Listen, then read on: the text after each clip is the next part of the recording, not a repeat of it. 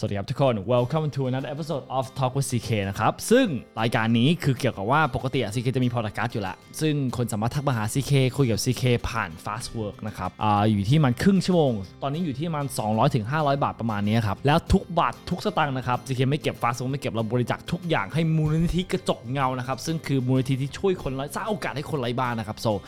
คือสุดท้ายคือร่วมทำบุญกันครับ แล้ว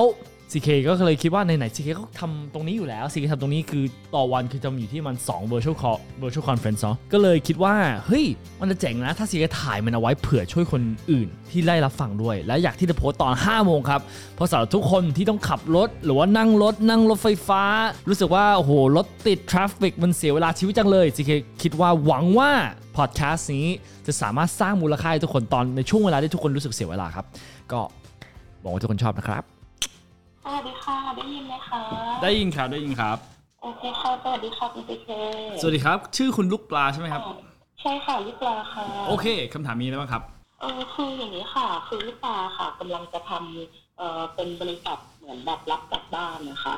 กับทางกับทาง partner อะค่ะกับเพื่อนทีนี้เนี่ยคือบริษัทของลูกปลาเนี่ยคือที่มองเอาไว้อะค่ะ คือต อนนี้ยังยังไม่แน่ใจเรื่องของแบบแบรนด์เรื่องของ marketing คือลูกปลาอยากจะเน้นสร้างแบรนด์นะคะแล้วก็บริษัทรับจัดบ้านรับรับจัดบ้านเนี่ยที่ที่เคยเคยมองมองไว้อะค่ะ คือจริงๆแล้วต้องบอกว่าไปเห็นจากทางเพจเอ่อเพจหนึ่งชื่อแมวบินนักจัดระเบียบบ้านทีนี้พอไปเห็นปุ๊บเนี่ยไปสังเกตเห็นได้ว่าเขาอะค่ะ มีคิวอะค่ะ ยาวมากคือไปดูคลิปประมาณแบบต้นปี 65 แต่ทางนั้นเขาบอกว่าเขามีคิวยาวไปถึงแบบสิงหาปี 66 ก็คือปีนี้อะไรอย่างเงี้ยค่ะ ก็เลยคิดว่า เอ้ย มันมี demand ค่อนข้างสูงมากๆเลย แต่ว่า supply ไม่พออะไรอย่างเงี้ยค่ะ ทีนี้ก็เลยแบบอยากทำบริษัทรับรับจัดบ้านด้วยเหมือนกัน แต่ว่าที่มองไว้ก็คือเหมือนลูกปลาเอออยากจะมีเครื่องมือที่ใช้ในการพวกแบบเป็นงานหลังบ้านนะคะเป็นพวก sales funnel อะไรพวกนี้ด้วยอะค่ะ แต่ว่าไม่แน่ใจว่าช่วงแรกๆอะควรจะใช้ sales funnel หรือเปล่าหรือว่าควรจะแบบรันยังไงก่อน แล้วก็เรื่องที่สองคือ คือเหมือนลูกปลายังยังจับจุดที่เหมือนเออเหมือนว่าเราจะทำยังไงให้แบบแตกต่างจากคนอื่นนะคะ เช่นอย่างเช่น เออเหมือนสร้างสร้างความแข็งแกร่งของแบรนด์นะคะ เป็นพิเศษลูกปลาไม่แน่ใจว่าลูกปลาควรจะใช้คำไหนอะค่ะ แล้วก็อย่างต่อไปก็คือเป็นเรื่องของเอ่อเรื่องของการคิดราคาค่ะ คือลูกปลาเท่าที่ลูกปลาไปดูมาค่ะ ของทางทางเพจเพจนั้นนะคะเขาเหมือนจะเริ่มต้นคิดราคาที่ประมาณห้าพันแต่ของลูกปลาเนี่ยคือนอกจากจัดระเบียบบ้านนะคะ ลูกปลาก็จะมีบริการเหมือนเป็นแอดออน เช่นทำความสะอาดบ้านคือคืออย่างอย่างเพจนั้นที่ลูกปลาไปดูมาค่ะ เขาจะจัดระเบียบอย่างเดียวแต่เขาไม่มีการคลีนนิ่งลูกปลาก็น่าจะมีเพิ่มการคลีนนิ่งเข้าไปอะค่ะ แล้วก็มีการเหมือนแบบเอ่อรีโนเวทหรือซ่อม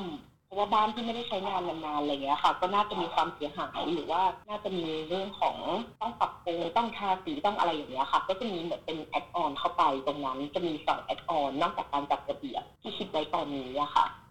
เอ่อส่วนอย่างที่สามอะค่ะคำถามที่สามก็คือลูกปลาค่ะ มีความคิดว่าอยากจะใช้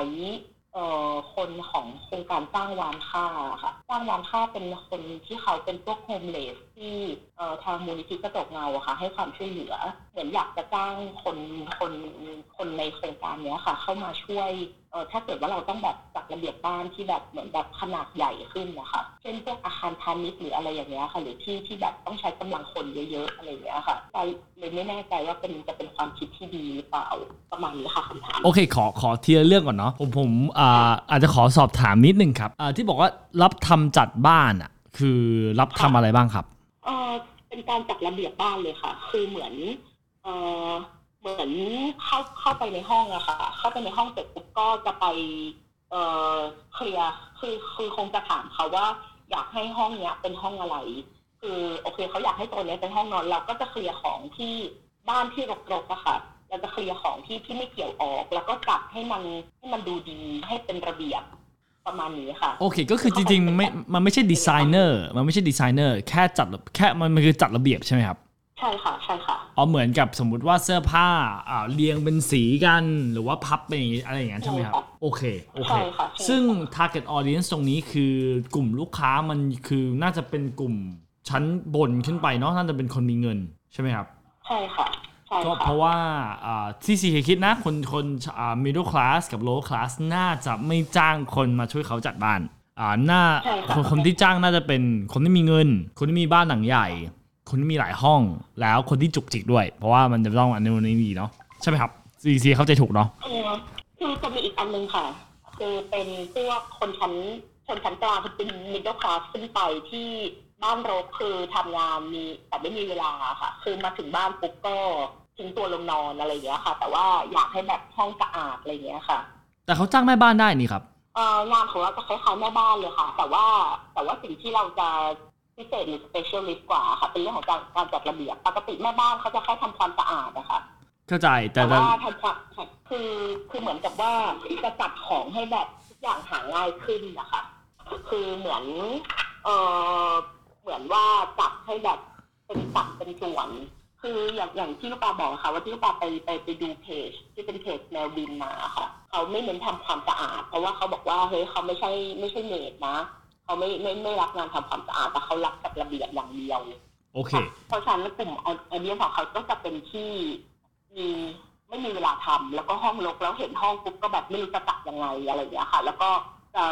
ไม่ไม่ใช่แม่บ้านไปอีกอันหนึ่งนะคะเข้าใจแล้วแล้วปกติราคาชาร์จอยู่ที่เท่าไหร่เท่าไหร่ครับ แล้วใช้เวลากี่วันครับของการของการที่ลูกทำคปารับไปที่ที่ลูกปาไปไปดูของเขามาค่ะ คือเขาเริ่มต้นชาร์จเนี่ยห้าพันแต่ทีเนี้ยแล้วแต่ขนาดของบ้านว่าบ้านใหญ่หรือเปล่า แล้วก็อย่างที่สองก็คือแล้วแต่ความรกอะค่ะเขาเลยจะมีการสำรวจหน้างานก่อน ว่าหน้างานเป็นยังไง แล้วก็นอกจากนั้นยังมีการประเมินประเมินอาการของเจ้าของบ้านเช่นดูว่าเจ้าของบ้านอะเขาเป็นผู้ป่วยหรือเปล่าเขาเป็นโรคชอบสะสมของหรือเปล่าหรืออะไรยังไงอะไรประมาณเนี้ยค่ะมันจะมีเรื่องประมาณนี้เข้ามาด้วยเลยอาจจะต้องจัดบ้านบางบางกรณีให้แบบเหมาะสมกับแบบเป็นลักษณะของเจ้าของบ้านด้วยอะค่ะ โอเค แล้วปกติใช้เวลานานขนาดไหนครับในการทำ มันแล้วแต่ไซส์บ้านอย่างแล้วแต่ปกติครับมาตรฐานครับโดยเฉลี่ย คือตอนนี้ค่ะยังเรายังไม่ได้ทำ testimonial เลยอะค่ะคุณซีเคแต่ว่าปกติแล้วที่ลูกปลากับเพื่อนเคยทำอะค่ะ คือถ้าบ้านไม่ได้รกอะไรมากจัดกันนะคะห้องประมาณสักอันนี้คือทำคอนโดนะคะทำคอนโดประมาณสักขนาด30ตารางเมตรเงี้ยค่ะ ก็ใช้เวลาประมาณคือเรา ทำไปด้วยเราคุยกันด้วยอะค่ะ เหมือนทำด้วยเล่นด้วยแบบเพื่อนมาช่วยน่าจะประมาณวันหนึ่งอะค่ะ โอเค เข้าใจแล้วถ้าขอถามนิดนึงครับอ่าอยากถามคุณลูกปลาเคยดู Netflix ซีรีส์เรื่อง Get Organized with the Home Edit ไหมครับ เอ๊ะอันนี้ไม่เคยเลยค่ะ เดี๋ยวขอจดแป๊บนึงนะคะ โอเค get organize อะไร with นะคะคุณ with เจ the Home Edit โอเคค่ะ CK อ่าถ้าคืนนี้มีเวลานะครับ CK อยากให้ไปดู Netflix ซีรีส์อันนี้ แล้วคุณลูกปลานะ ตื่นตื่นแบบเหมือนเหมือนกับแบบโอ้ อันนี้แหละ เป็นสิ่งที่อาอยากที่จะทำเพราะว่าโอเคสิ่งเพราะเพราะอันเนี้ยมันมันเจ๋งมากๆตรงที่ว่าเขาอะคือคนที่จ้างเขาอะมักจะเป็นคนรวยอยู่แล้วล่ะ แล้วเขาจัดระเบียบจนแบบแบบเสื้อผ้าแบบสีแดงอยู่โซนนี้สีเขียว มันคือสำหรับคนที่แบบมีระเบียบจัดอะแบบตู้เย็นต้องแบบเอ้ยตรงนี้วางไว้ตรงนี้เออคืออะไรสำหรับคนที่แบบ OCD เรื่องพวกเนี้ย เขาเขาบอกว่าเขาเข้าใจหัวอกหัวใจของพวกเขียพวกเขาเพราะเขาก็เป็นเหมือนกัน เขาเลยทำอันนี้เป็นอาชีพ แล้วก็ช่วยดาราหรือว่าคนรวยทั้งหลายอะมาทำให้บ้านเขามีระเบียบมากๆ มาก ๆเลย แล้วแบบเอ้ยอาจจะอาจจะ propose เรื่องซื้อกล่องนู่นนี่นั่นด้วย เพราะว่ามันจะได้หาของได้ง่ายขึ้น จะมีที่วางอย่างนี้มากขึ้น so so อ่าแล้วเขาชาร์จแพงด้วย เพราะสุดท้ายคุณลูกปลาต้องเข้าใจนะคุณลูกปลาไม่จำสามารถชาร์จมากกว่าหนึ่งมากกว่า5,000ได้ เพราะว่า ตอนนี้ target audience ของเราคือคนรวย ส่วนใหญ่นะ CK CK อยากให้ไม่ target นี้นะครับโอเคโอเคค่ะก็เลย CK อะค่อนข้างค่อนข้างสับสนนะคะคุณพีเคลูกบอลลูกบอลแบบไม่ไม่รู้จะไปทางไหนคือคือมันมีใจอยากทำแต่ว่าค่อนข้างสับสนครับ CK CK ว่าเริ่มต้นคือ CK คืนเนี้ย CK อยากให้คุณลูกปลาลองไปดูซีรีส์นี้นะครับ แล้วลองลองดูครับ เพราะว่า คุณลูกปลาสามารถเอาซีรีส์เนี้ยมาทำเป็นคอนเทนต์เลยของตัวเองนะครับในการสร้างแบรนด์ตรงนั้น สมมติว่าคุณลูกปลามีบ้านของตัวเองใช่ไหมครับแล้วคุณลูกปลาก็บอกว่าเนี่ยเสื้อผ้าเนี่ยสามเคล็ดลับในการทำให้ตู้เสื้อผ้าเนี่ยมีระเบียบมากยิ่งขึ้นอะขั้นตอนแรกไอ้ทำนี้ขั้นตอนว่าสามทางด้วยกันนะครับที่สามารถทำให้ห้องนอนของเราอะไม่รกดูรกน้อยลงไอ้ว่ากันไป คือพยายามสอนคนเรื่อยๆครับว่าทำให้เขาบ้านยังไงถึงไม่รกหรือว่าอาจจะถ้ามีลูกค้าแล้วอะอาจจะเอาตู้เสื้อผ้าของลูกค้าเป็นตัวอย่างก็ได้ before แล้วก็ after คนก็ชอบดูอะไรอย่างนั้นเหมือนกัน คนตอนนี้ใน TikTok อะชอบดูแบบคนแบบโอ้โหขัดผ้าม่านอะจากแบบมืดๆแบบจะกลายเป็นแบบสะอาดอะก็เลยแบบถ้ามีแบบตู้เสื้อผ้าที่รกมากๆอะแล้วไม่รกอะหรือว่าแบบอ่าหรือว่าจัดจานแบบโหจัดจัดแบบไม่มีระเบียบอะแล้วแบบคุณลูกปลาเข้าไปแล้วทำให้มีระเบียบมากๆยิ่งขึ้นอะ CK ว่าตรงนั้นอะมันจะเป็น content ที่ทำง่ายมากๆเลย แล้วเราควรเริ่มจากขนาดคอนโดก่อนนะคะคุณพีเจเพราะว่าแมนพาวเวอร์เราน้อยมากเลยอะค่ะ อ่า CK รู้สึกนะว่าอ่าได้ครับได้ครับ คือคือแต่แต่คุณลูกปลาต้องเข้าใจนะครับว่ากลุ่มลูกค้าคือแบรนด์ที่คุณลูกปลาสร้างอะมันจะค่อนข้างตัดสินว่า target audience ของลูกปลาคือจะเป็นใคร ถ้าลูกปลาอยากได้คนที่มีบ้านหลังใหญ่ที่เป็นดาราที่เป็นรวยที่รวยนะครับ ที่มีมีเงินในประเทศเนี้ยแล้วไปจับบ้านให้กับเขาอะเราก็ต้องทำคอนเทนต์ที่เข้าใจหัวอกเขา แล้วเราก็ทำคอนเทนต์ที่เขาเอื้อมเขาเขารู้แล้วเขารู้สึกว่าอยากให้คนเนี้ยเข้ามาจังเลยไอเป็นอย่างนี้ไออยากให้ตู้เสื้อผ้าอะเป็นสีแดงสีฟ้าสีเขียวสีเหลืองสีส้มอะไรว่ากันไปนะครับแต่ว่าถ้าคุณลูกปลาอยากที่จะเจาะมิด d คลาสก็อาจจะเน้นความรู้ที่เรื่อยๆนะครับก็คือแบบอ่าอ่าเป็นทั่วที่ทั่วไปมากขึ้น ก็ได้เหมือนกัน แต่ว่ามันมันมันมันมันสื่อถึงคอนเทนต์ที่เราที่ที่อ่าที่เราจะทำนะครับมันมีอีกคำถามหนึ่งค่ะคุณพีเคคือเคยมีคนสอนหรือเปล่าว่า ออมันจะมีแบ่งสมมติแบ่งเกรดเป็นเกรด A B C ใช่ไหมคะเขาบอกว่าให้ทำเกรดเอ่อให้เหมือนว่าลูกค้าในเกรด B เนี่ยร้อยคนอะมาติดเราแล้วร้อยคนน่ะจะดึงเกรด A เข้ามาหาเราเอง อันนี้จริงเท็จยังไงคะคุณคุณพีเคมององได้ยังไงคะไม่ไม่ผมผมมันมันมันไม่ร้อยเปอร์เซ็นต์ครับ เพราะว่าคนเกรด A คนเกรด B อาจจะไม่ได้เจอคนเลยก็ได้นะครับ คือมันมันมันมีโอกาสแหละครับ มันมีโอกาสแหละครับ แต่คือผมอยากให้คุณลูกปลามีลูกค้าจนคุณลูกคุณลูกปลาไม่สามารถที่จะมีเวลาได้แล้วก็สามารถต้องเพิ่มราคาครับ ผมผมอยากให้มันเป็นเป็นจังหวะนั้นมากกว่าโอเคค่ะแต่มันมันมันมันได้หมดแหละครับ คือคือคือ CK ยกตัวอย่างนะ CK ค่อนข้างอยากให้คุณลูกปลาดูเหมือนขายของแพงมากขึ้น เพราะว่าพอเราขายของแพงอะเราสามารถลงล่างได้ CK ยกตัวอย่างนะ ตอนเทสซาทำทำออกมาเทสซาขายของแพงก่อนเลยเทสซาโทรโชว์เป็น super super sports car แล้วค่อยๆกลายเป็นรถที่สามารถเอื้อมถึงได้ แต่โตโยต้าก็แปลว่าโทเออถ้าเทสซาวันเนี้ยอยากทำเป็นรถซีดาน 2 ล้าน 3 ล้านทำได้นะครับไม่ลดไม่จำเป็นต้อง 15 ล้านลองจินตนาการโตโยต้าดิโตโยต้าทำรถเป็นสับ30 ล้านจะมีคนซื้อไหมไม่มี เพราะถ้าอยู่ทำเป็นของชั้นล่างปั๊บอะอยู่อยู่ดีมาตั้งแพงคนจะไม่ซื้อเพราะแบรนด์ของยูคือของถูกไปแล้ว เคโอเคเพราะผมผมก็เลยอยากให้คุณลูกปลาทำตัวเองเป็นของแพงไปเลย แล้วค่อยและทำให้คนรู้สึกว่า โอ้ย ราคาไม่แพงนี่หว่า ดีกว่าว่าเราทำเป็นของถูก แล้วอยู่ดี โอ้ยแพงจังเลยเก็ตไหมครับโอเคค่ะลองเอาเอาตัวอย่างของโตโยต้าไปก็ได้ครับโตโยต้าไม่สามารถขายของแพงตลอดไปเลยโอเคได้ค่ะ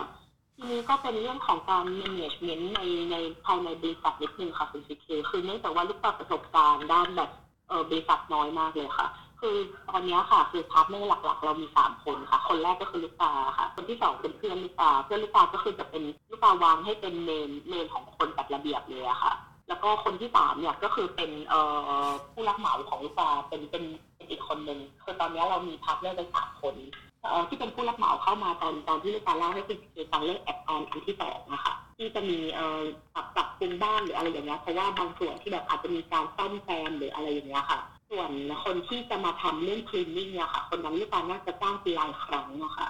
โอเคไม่ไม่ได้ไม่ได้ไม่ไม่ได้จะมาเป็นเป็นเป็นหนึ่งในสามสามขาหลักสาม partner นี้อะค่ะ ทีนี้อะค่ะ คือลูกปลาไม่แน่ใจเรื่องของการแบ่งหรือสัดส่วนเลยอะค่ะ คือมันควรจะมีไมล์แบบไหนว่าเราควรจะได้เท่าไหร่เพราะว่าตัวลูกปลาเองเนี่ยน่าจะดูเป็นงานบริหารกับงาน marketing หรือ แบ่งหมายถึงเปอร์เซ็นต์หุ้นเหรอครับแบ่งหมายถึงเปอร์เซ็นต์หุ้นเหรอครับใช่ค่ะแบ่งเปอร์เซ็นต์หุ้นเอยหรือว่า แบ่งรายได้กำไรอะไรอย่างเงี้ยค่ะเราควรจะแบ่งกันยังไงอะคะคือคือรายรายได้รายได้กำไรผมว่ามันก็แบ่งตามเปอร์เซ็นต์หุ้นเนาะแต่ว่ารายได้กำไรสุดท้ายสุดอ่าผมเริ่มต้นผมค่อนข้างไม่อยากให้เอาเงินออกจากธุรกิจก่อน มันคือสิ่งธุรกิจมันจะไปต่อไม่ได้ถ้าเราเอาเงินออกจากธุรกิจตลอดเวลาธุรกิจจะอยู่ต่อไม่ได้ครับ ซึ่งแล้วก็ถ้าตัวของเปอร์เซ็นต์ครับปองตรงนั้นมันก็แล้วแต่หลายอย่างอะคือผมผมรู้สึกนะว่าแรกๆอะธุรกิจเริ่มไม่ได้ถ้าไม่มีเงิน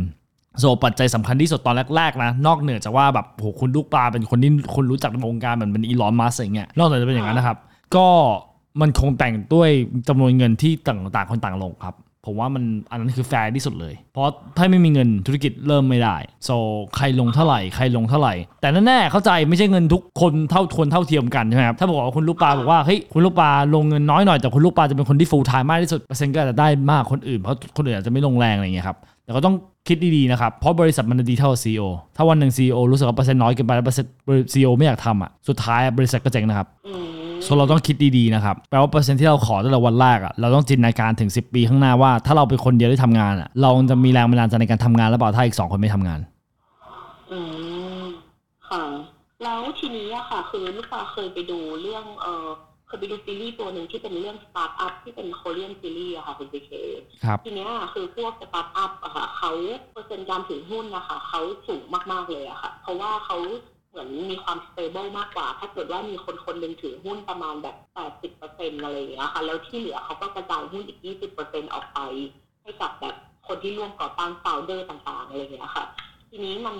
มันจะเป็นสัดส่วนที่มันควรจะต้องเป็นแนวนั้นหรือเปล่าคะใครใครถือ 80%นะ ผมไม่ได้ดูซีรีส์นี้ครับ อ๋อค่ะ คือ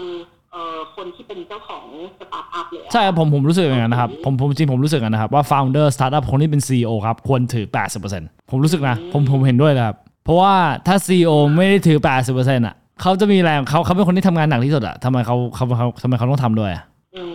มค่ะ ผมรู้สึกอย่างนั้นจริงนะ ถ้ามีถ้ามีเขามีนักลงทุนเข้ามาบอกว่าเอ้ยไม่เอาขอ50%แล้วเขาอยู่เฉยๆไม่ทำงานทั้งวันอยู่ที่บ้านอย่างเงี้ยเอามีนิ้วชี้อย่างเงี้ยเอามาทำไมอะเงินเงินเงินเงินไม่ควรเป็นปัจจัยครับปัจจัยคือ สิ่งที่ทำให้บริษัทมันสำเร็จได้มันคือสมองมันไม่ใช่เงินมันคือแรงไม่ใช่เงินแล้วแล้วทีนี้อะค่ะ คือหน้าที่ของคนที่ที่ลูกปลาบอกว่าเป็น partner หลักที่เป็นคนจัดระเบียบบ้านนะคะคนเขาเขาจะมองได้ด้วยไหมคะว่าว่าเขาเองก็เป็นหนึ่งใน founder ควรจะแบบได้มากกว่านั้นอะไรเงี้ยค่ะคุณซีเคเราก็ต้องแฟร์ๆสำหรับทุกคนนะครับผมว่าเรื่องพวกนี้ต้องคุยคุยกับคุยกับภายในมากกว่า ว่าเขาคิดยังไงเขาอยากได้เท่าไหร่อะไรอย่างเงี้ยครับผมว่าต้องคุยกันตรงๆภายในเลยครับไม่อันนี้ไม่ควรคุยลับหลังกันเลยครับเพราะว่าถ้าเราคุยลับหลังวันนี้สุดท้ายมันมันก็จะมีปัญหาอยู่ดี so อันเนี้ยผมผมบอกคุณคุณลูกปลาตรงๆนะครับ ทุกธุรกิจอะเกือบทุกธุรกิจอะครับที่ซีเคเคยคุยมานะครับ ประมาณ 40-50%อะเกิน 50%อะมันล้มเหลวเพราะภายในค่ะโอเคโอเคผมเคยอยู่ในบริษัทหนึ่งที่ คนถือ 30%อะ แต่ไม่เคยเข้าออฟฟิศเลย และอีก20%อะเป็นพาร์ทไทม์ยังไงก็เจ๊งธุรกิจอย่างเงี้ยอืมโอเคโอเคเข้าใจแล้วค่ะได้ค่ะเออแล้วคำถามต่อไปเรื่องของ sales funnel นะคะคุณ CK เราควรจะใช้ sales funnel เข้ามาในการ appointment ต่างๆ หรือว่าการจ่ายเงินยังไม่อะรอย่งนี้ผมว่าผมว่ายังไม่ต้องขนาดนั้นครับ ผมว่าคือผม ปัจจุบันอะผมว่าลูกค้ามันไม่ได้เยอะขนาดนั้นตอนแรกเนาะผมว่าตอนเนี้ยเราพยายามคุมค่าใช้จ่ายมากที่สุด เอาทุกบาททุกสตางค์มาทำคอนเทนต์ก่อนดีกว่า ผมว่าค่าใช้จ่ายเลยแน่นอนเราต้องจดเป็นบริษัทเนาะเราต้องจดเป็นบริษัท แล้วก็ตอนที่มีค่าใช้จ่ายอย่างนี้เกิดออกมาก็โอนเข้าบริษัทอะไรว่ากันไปเนาะแล้วก็อ่าสำหรับตัว sales funnel ผมว่าลูกค้ายังไม่ได้มีเยอะขนาดนั้นเลยอะถ้าลูกค้าล้นจนโอ้โหตอบไม่ทันจริง ๆ ค่อยใช้ก็ได้ครับ มันมีมันมี sales funnel software เยอะแยะเลย แต่ปัจจุบันอะผมอยากให้เอาทุกบาททุกสตางค์ไปทำคอนเทนต์สร้างแบรนด์ก่อนโอเคค่ะอืมเอาตังค์ไปทำคอนเทนต์โอเคค่ะจดบริษัทก่อนทีนี้อะค่ะมันมีอีกเรื่องหนึ่งอะค่ะคุณพิเคคือเป็นเรื่องของการจดแวดอะค่ะคือถ้าเกิดว่าบริษัทอะค่ะยอดยังไม่ถึงล้านแปดส่วนใหญ่บัญชีเขาแนะนำว่ายังไม่ต้องจดแวดเพราะว่าเออมัน มันจะออกจากแวดยากอะค่ะ เวลาที่วันหนึ่งกิจการเราจะอะไรยังไงอย่างเงี้ยค่ะ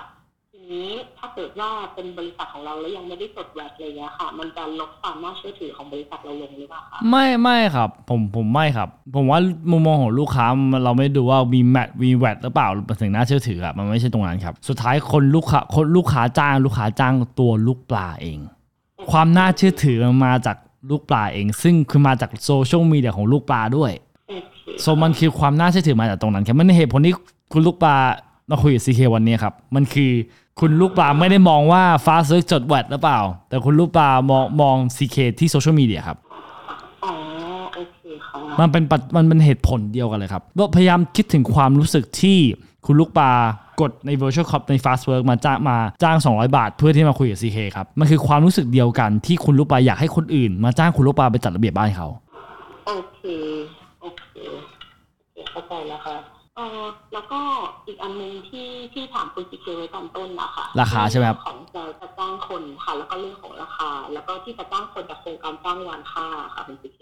ครับคือคือตัวจ้างคนอะซีค่อนข้างอยากให้ค่อนข้างลีนตอนนี้เนาะซีเคไม่อยากจ้างคนซีอยากถ้าจะจ้างคนอะจ้างตามจ็อบก็คือว่าอ่าสมมติว่าถ้ามีลูกค้าคนนี้เข้ามาดูไซต์บ้านเขาก่อน แล้วก็นัดวันอีกทีหนึ่งแล้วค่อยจ้างคนตามจ็อบตามที่คนที่เราเชื่อได้เนาะเพราะเราไปถึงบ้านคนเนาะเราต้อง make sure คนนี้คือคนที่เราเชื่อได้จะไม่ขโมยของอะไรว่ากันไป แล้วคนที่เราเชื่อได้แล้วจ้างเป็นจ็อบไม่ได้จ้างเป็นรายเดือน ยังไม่ต้องจ้างเป็นรายเดือน ต่อเมื่อเรายังไม่มีรายได้ที่มั่นคงอะเราไม่ควรจ้างเป็นรายเดือนนะครับอันนี้คือหนึ่งสองราคา ผมว่าราคาไม่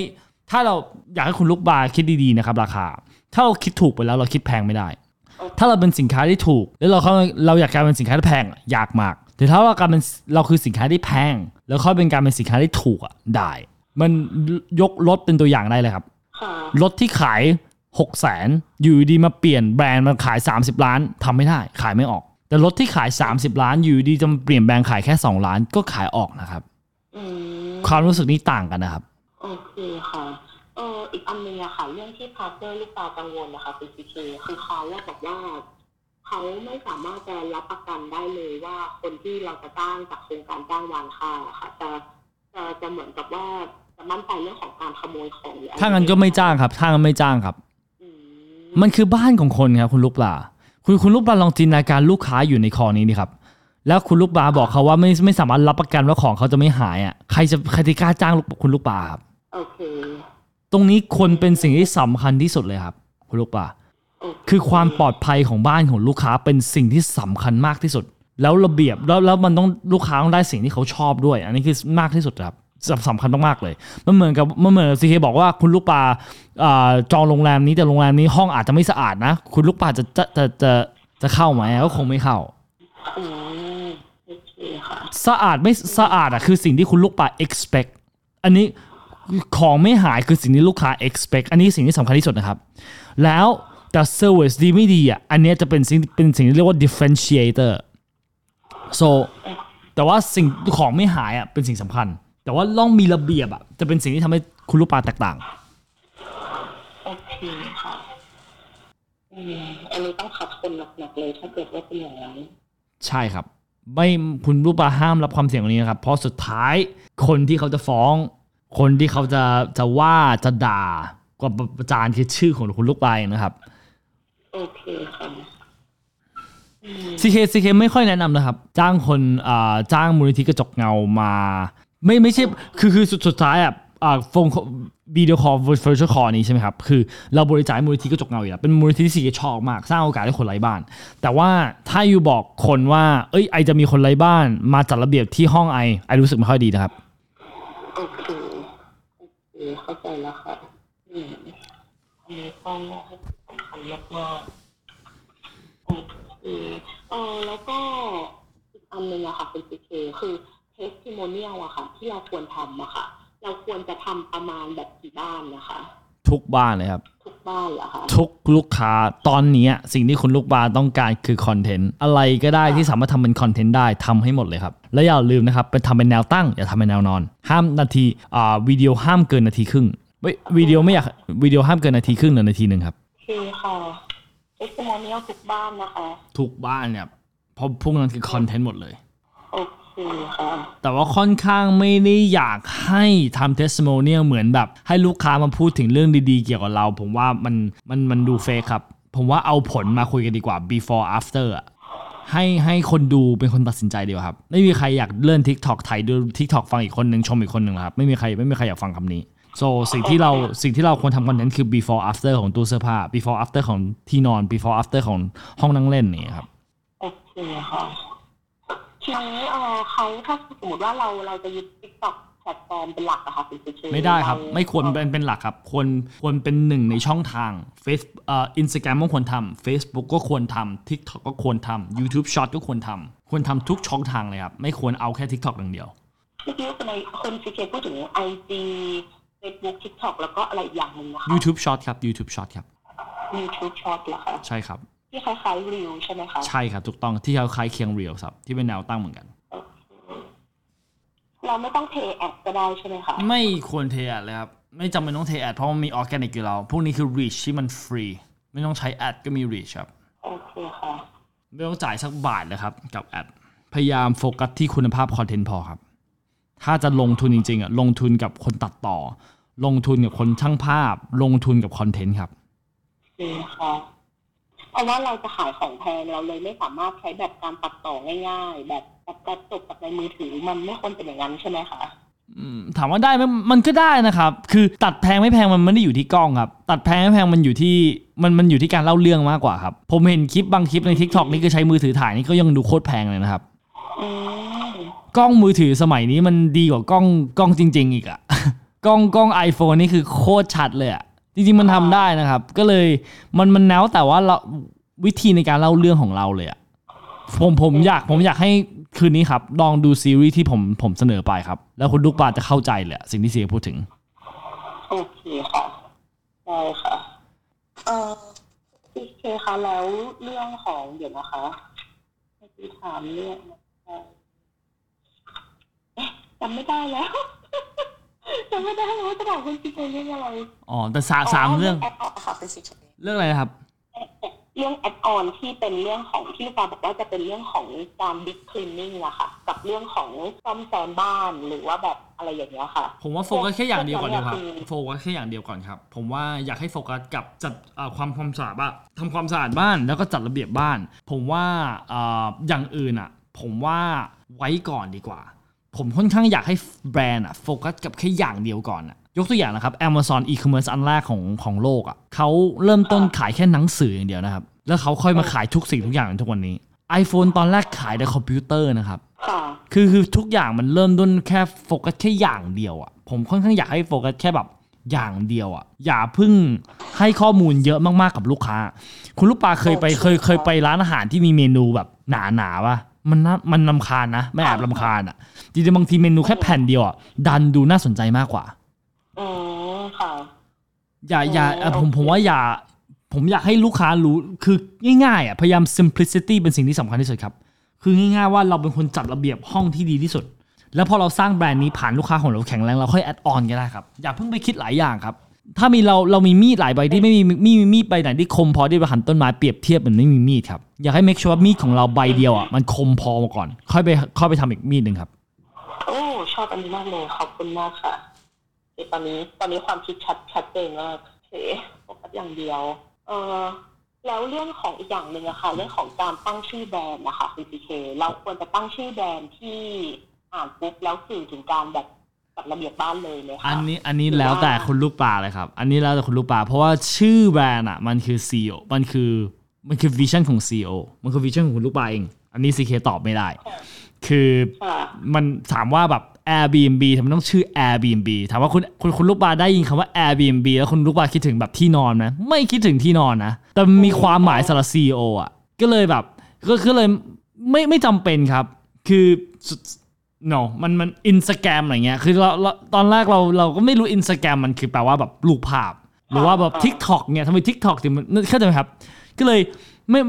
ชื่อแบรนด์ไม่จำเป็นต้องสื่อตรงๆครับ จริง ๆ บางทีสื่อตรงๆ มันง่ายไปด้วยซ้ำไป มันไม่มีความแบบน่าค้นหาอะไรเงี้ยครับแต่ว่าสุดท้ายเนาะแล้วแล้วแต่ที่คุณลูกปลาเลยครับ ชื่อของบริษัทอะอันนี้ CK บอกให้ไม่ได้ เพราะว่าอันนี้คือต้องแล้วแต่คุณลูกปลาจริงอืมโอเค ได้ค่ะ ถ้าอย่างนั้น ตอนนี้น่าจะหมดคำถามแล้วค่ะๆโอเค ค่อนข้างเคลียร์แล้วค่ะได้ครับ ขอบคุณมากครับคุณลูกปลาครับขอบคุณมากครับผมมากครับเป็นเป็นซีเคมากมากๆนะคะโอเคครับขอบคุณมากครับ ครับ สวัสดีครับสวัสดีค่ะ